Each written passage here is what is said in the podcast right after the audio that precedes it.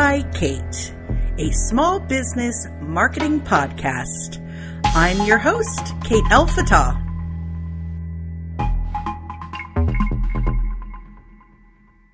Welcome to another episode of 8 by Kate. I'm your host, Kate Elfatah. And as always, I'm joined by the amazing and fabulous Annabella Estrada. Hey, Bella, how's it going? Hey.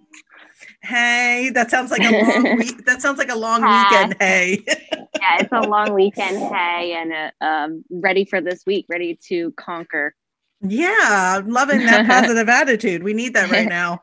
Yeah. well, you know, this uh, week's podcast is one of my favorites, which is the need to know segment that we like to share just simple little things that a small business owner may need to know when navigating the waters of marketing and social media. So um, let's not wait anymore. Let's dive right into it. All right.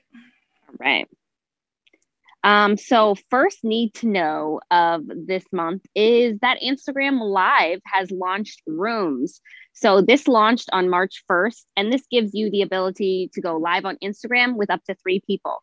So previously, you could go live in Instagram and have one other person join in on your live, um, on your live broadcast, but now they're allowing three people, which is very similar to the um, Facebook Messenger. You can do rooms and you can have live chat rooms and go live on Facebook. So again, Instagram is now kind of doing the same thing where you can do that um, on your Instagram lives, which is really cool. Yeah, I'm super excited about this because I know that there have been some times where um, we've discussed some co-marketing live video strategies with clients and sometimes they want more than two people you know having a conversation. Yeah. so and this kind of builds on the whole building of a community right? And being able to share and have conversations in front of people watching you. So um, i'm super excited about this. I really hope that people start leveraging it and using it and um, having fun. Yeah, and I think what the social media platforms are trying to do is because everybody is on Zoom and having these Zoom meetings and using this virtual um this new virtual thing that Zoom's offering. So I think Instagram and Facebook, you know, as the, you know, pandemic and all that, um, they've just been trying to integrate these new tools that are free for people and, you know, are on social media. So they're just trying to kind of mimic that a little bit, which is really awesome. Mm-hmm. Um, our second need to know, um, which is something that, of course, I was on top of right when it uh, uh, came out, was that Instagram released remix features on Reels, which is basically the duet option that TikTok offers. So you can go to someone's reel and click that you want to remix it. I kind of like the name the name that Instagram gave it versus the duet on TikTok. I like that remix, but what you can do is go to someone's reel and you can remix it and it puts your video, you can record a video side by side to theirs, which, you know, you can do like a reaction video to their video or, you know, kind of, um, you know, go along with sometimes TikTok does these things where they like are like, I'm to sing and then you sing this part and you can duet it. So Instagram released the remix feature on their reels last week. Yeah, it's kind of weird because I think when TikTok first came out with that feature, the intention really was to do like duets and to to um sing along and do those yes. things and and it mm-hmm. really has turned into something else yeah it, it's it is completely different. I mean i did start seeing it as like people were like all right i'm gonna sing this first and you duet this and you sing the rest or you do the dance or whatever because that's what you know tiktok was known for when it started. But now it's de- um, developed into something new where it's you know you're doing a reaction video to someone's video and they they turn out really fun um, and again it makes it really fun. I'm not entirely sure yet if i know with tiktok you can if you're going to upload a tiktok video you can set it to where it's okay for people to duet it or not. So i kind of have to see if instagram has i don't think they have that option yet. So basically the user if they're making their own um, tiktok video you can make it in your settings that you don't want people to do edit and you can really um, even for all their options you can put that they can't save it you can put that mm-hmm. they can't mm-hmm. share it um, so instagram i don't think is there yet but it's really cool that they did release the remix feature that is really cool. I'm excited because well, yeah. look, let's be honest, it's going to wind up coming full circle in some way, right? Oh, yeah, for sure. Yeah, absolutely. All right, I'm going to take number three, which is a tool of the month that I picked out. And it is called Tap Influence. And so basically, if you're looking to help your brand with any sort of influencer marketing, you probably want to check out this platform. It can um, create great influencer campaigns and connect uh, and content in the fraction of the time that it would take you to do all this manually. I mean, I know early on in the influencer days, it was a lot of manual reach out, connecting, mm. figuring out what you wanted to share. And now you can build it all along with connecting with influencers that can you know take your content and reuse it to their audiences. Really really cool platform. And again if you're just looking um, for a quick and easy way to connect with influencers that could help your brand uh, this um, app is well this program is definitely something for you guys to check out. Um, just so you know there's over 550000 influencers and creators on this platform. Wow. so yeah so so kind of really cool. Check it out if influencer marketing is an angle that you want to take with your small business because it is a a lot of people don't know this. Influencer marketing is available to small business owners. Mm-hmm. so check it out see what you can leverage and see how it can help your brand. I love that. That is awesome. All right number four is that facebook launches um, favorites um, and like I said before, you know, uh, users are having more control over what they're seeing in their newsfeed. So what Facebook did is they launched favorites. Um, and they published an article on March 31st that I'm going to share with you. Um, and we'll put the link in the podcast description as well. Um, and it says that you can select up to 30 Facebook friends and pages to add to your favorites list. Um, so posts from these favorites will be shown at a higher um, up in your news feed and it'll show the newest posts first. So you can update your favorites at any time. Um, and friends and pages won't be notified when they've been added or removed to your favorites. So also keep that in mind. So um, the only thing, however, is you can't add your groups to favorites, but with the algorithm, you know, if you are a part of Facebook groups, they are jumping to the top right away to your news feed. And I've noticed that with, you know, like I just said about the TikTok, you can kind of put uh, users have more control of what they're able to see on social media and you can do that on instagram too. You can put um, you know i don't want to see this anymore or you don't want to see this type of content and even with you know streaming services with different ads that you're being delivered you can kind of choose now what kind of ads you're more able to see. So it's really cool that you can add now um, on facebook different pages and people to your favorites. And you can also hide, hide people too which is really cool. You can you can not necessarily block someone but i've had to do this recently where i'm just like I really don't want to see their stuff for a little bit. Uh, I, I am un- guilty. I'm guilty yeah, of that too. So, so I think businesses need to keep that in mind that users are able to do this. So when you're creating content, um, and I'm going to talk about this in our exclusive group this week, is when you're creating content, you want to have that content that someone can save, they can add to their favorites, or that they can reshare it. They don't want, you know, they don't want to see this content that's not useful to them. Um, so keep that in mind, and that's super awesome that they they uh, Facebook now has integrated that. Yeah, I mean, it's great for the end user. I'm not going to lie, as a marketer, it's super scary. well, I think it, I, no, I think it helps you.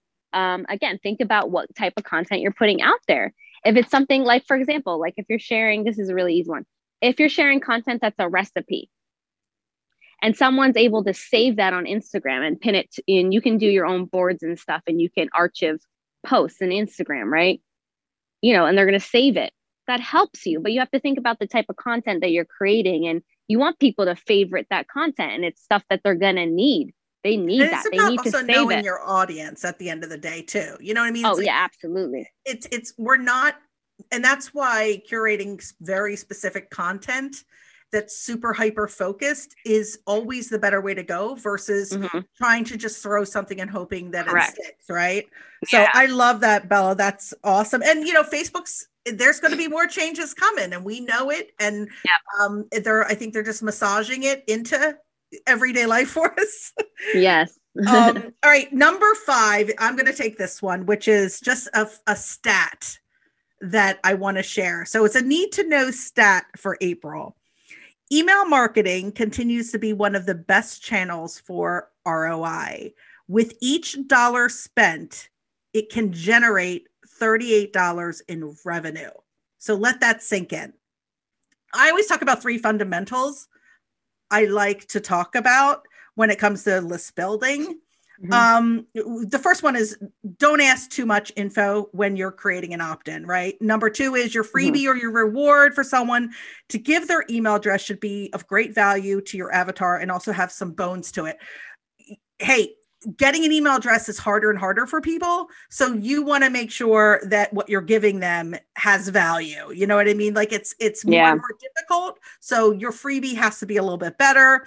Um, but I wanted to talk about the number three, which I think is super important. And I've noticed um, a break in the system, should I say, lately, and why I want to bring it to our number six um, for the need to know.